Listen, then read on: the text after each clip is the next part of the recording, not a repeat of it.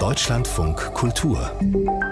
Buchkritik es gibt eine lange Reihe von Romanen in vielen Sprachen, die von Einwanderung erzählen, vom Leben in einem anderen Land. Das neue Buch von Sanjeev Sahota gehört dazu.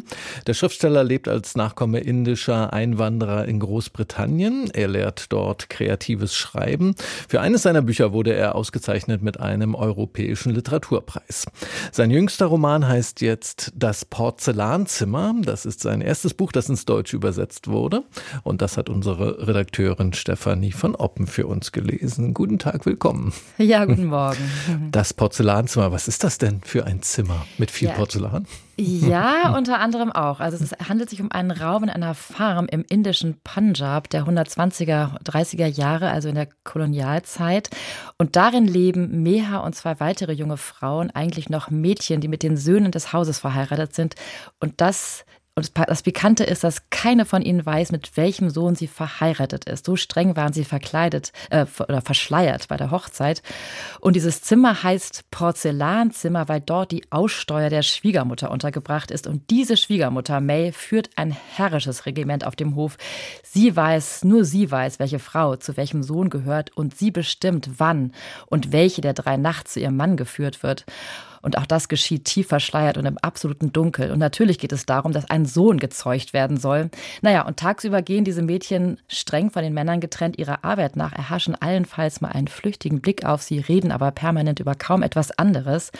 Und Meha, die Hauptfigur, findet ihren Weg aus diesem System, aus diesem Porzellanzimmer auszubrechen und verliebt sich ausgerechnet in einen Sohn, der ihr gar nicht zugedacht ist. Und die beiden planen schließlich die Flucht.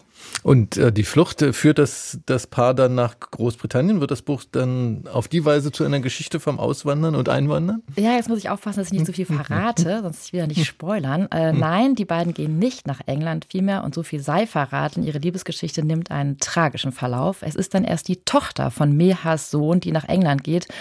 Und da kommt die, dann die zweite Ebene des Romans ins Spiel, also ein zweiter Erzählstrang. Der Urenkel von Meha kommt 70 Jahre später mit 18 zu seinen Verwandten in den Punjab und verlebt einige Monate genau auf der Farm, wo Meha in dem Porzellanzimmer eingesperrt war. Und diese Geschichte wird aus der Perspektive des inzwischen gealterten Urenkels rückblickend erzählt und man erfährt, dass dieser Urenkel als Kind von Einwanderern sehr, an Einwanderern sehr darunter gelitten hat, wie seine sehr hart arbeitenden Eltern, die ihm, eben ihm ein besseres Leben ermöglichen wollten, permanent diskriminiert und wurden und unter Rassismus gelitten haben. Das sind ja jetzt ähm, sehr, sehr verschiedene Welten. Also ich hänge auch immer noch an dieser unheimlichen Szenerie mit diesen ähm, zueinander geführten Männern und, und, Frauen da im alten Indien und jetzt 70 Jahre später die Handlung, das so miteinander zu verschränken. Funktioniert das? Ja und nein. Ich muss sagen, dass ich zunächst völlig irritiert war, als ich plötzlich aus der Welt von Meha und dem Porzellanzimmer, wo sich auch eine tolle Dynamik zwischen diesen drei jungen Frauen entwickelt, in eine ganz andere Szenerie mhm. hineinkatapultiert wurde. Und es fiel mir gar nicht leicht, mich darauf einzulassen, zumal diese Geschichte mir deutlich schwächer erschien. Aber die, für die Botschaft des Romans ist sie von großer Bedeutung. Der Urenkel ist nämlich nach Indien sozusagen zu seinen Wurzeln zurückgekehrt, um sich von seiner Drogensucht zu befreien. Und diese Drogensucht hat etwas mit seiner Traumatisierung als Kind von Einwanderern daran zu tun. Da stecken eben nicht nur die Traumata der eigenen Eltern, sondern auch eben schon die davor, also unter anderem seiner Urgroßmutter dahinter. Und er wiederum verliebt sich in eine ähm, Frau, die dort auf dem Land ihm begegnet, die Ärztin ist und ähm, eben nicht mehr so wie ihre Urgroßmutter völlig dieser Tradition äh, ver verpflichtet war. Und äh, Gleichzeitig erfährt man auch, dass da auf dem Land auch vieles immer noch sehr an den Traditionen verhaftet ist. Wenn Sie jetzt von Botschaft sprechen, zucke ich ein bisschen zusammen, was einen Roman angeht. Ist das, äh, hat der Roman denn auch einen botschaftsmäßigen Ton, wie ist das erzählt? Äh, nein, das kann ich nicht behaupten. Also ich finde ich finde ihn schon wirklich ganz hervorragend erzählt. Also so, so, hat, erzähl, ähm, so hat er erzählt die Geschichte ähm, ja fast wie ein Kammerspiel. Also was sicher auch diese Gefängnisartigkeit der Situation unterstreicht, mhm. aber das ist nicht penetrant, äh, dass er das so ausführt. Und er hat eine großartige Fähigkeit, einem Bilder in den Kopf zu zaubern, seine Charaktere zu entwickeln, manchmal indem er nur kleine Gesten, Reaktionen, Blicke, Gedanken beschreibt. Und es gibt auch sehr starke Dialoge. Und so groß auch die Enge ist, umso lebendiger zeigt sich eben das Innenleben, besonders von Meha. Aber ich hatte ja schon erwähnt, die Geschichte, diese zweite Ebene der Geschichte, die ist tatsächlich ein bisschen schwächer und die hat an manchen Punkten mhm. vielleicht doch auch ein bisschen was Pädagogisches, ja. Und ähm, bei dem Kammerspiel, von dem Sie sprechen, also auf der historisch älteren Ebene, äh, bekommt man da auch was mit vom Kontext rundherum oder spielt das eigentlich auch keine Rolle für das Buch? Ja, der wird so andeutungsweise bekommt man das mit. Also da brauen sich im Hintergrund Aufstände gegen die Kolonialmacht zusammen. Das lässt der Autor immer mal wieder durchklingen.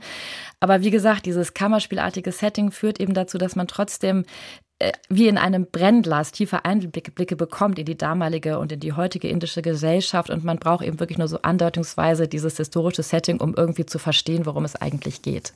Sagen Sie uns noch kurz zum Schluss, was haben Sie denn jetzt mitgenommen aus diesem Buch? Ja, also ich äh, war einfach äh, vollkommen fasziniert von, von dieser Welt, in die dieser äh, Autor einen hinein begleitet hat. Und das hat mich einfach äh, doch sehr gepackt. Und ähm, ich, ja, insofern würde ich sagen, ich habe einmal mehr eine Geschichte gelesen über Einwanderer und ihre äh, ja, Schwierigkeiten oder ihre Auseinandersetzung mit ihrer eigenen Vergangenheit. Und es sind doch immer wieder neue Details und neue äh, Erfahrungen, die einem oder die mir vermittelt werden. Insofern kann ich dieses Buch also bis auf ganz winzige Schwächen, die ich ja auch schon angemerkt habe, absolut weiterempfehlen. Den Roman Das Porzellanzimmer von Sanjeev Sahota, übersetzt von Ulrike Wasel und Klaus Timmermann. Im Verlag Hansa Blau ist das Buch erschienen mit 240 Seiten, der Preis 23 Euro. Vielen Dank an Stefanie von Oppen.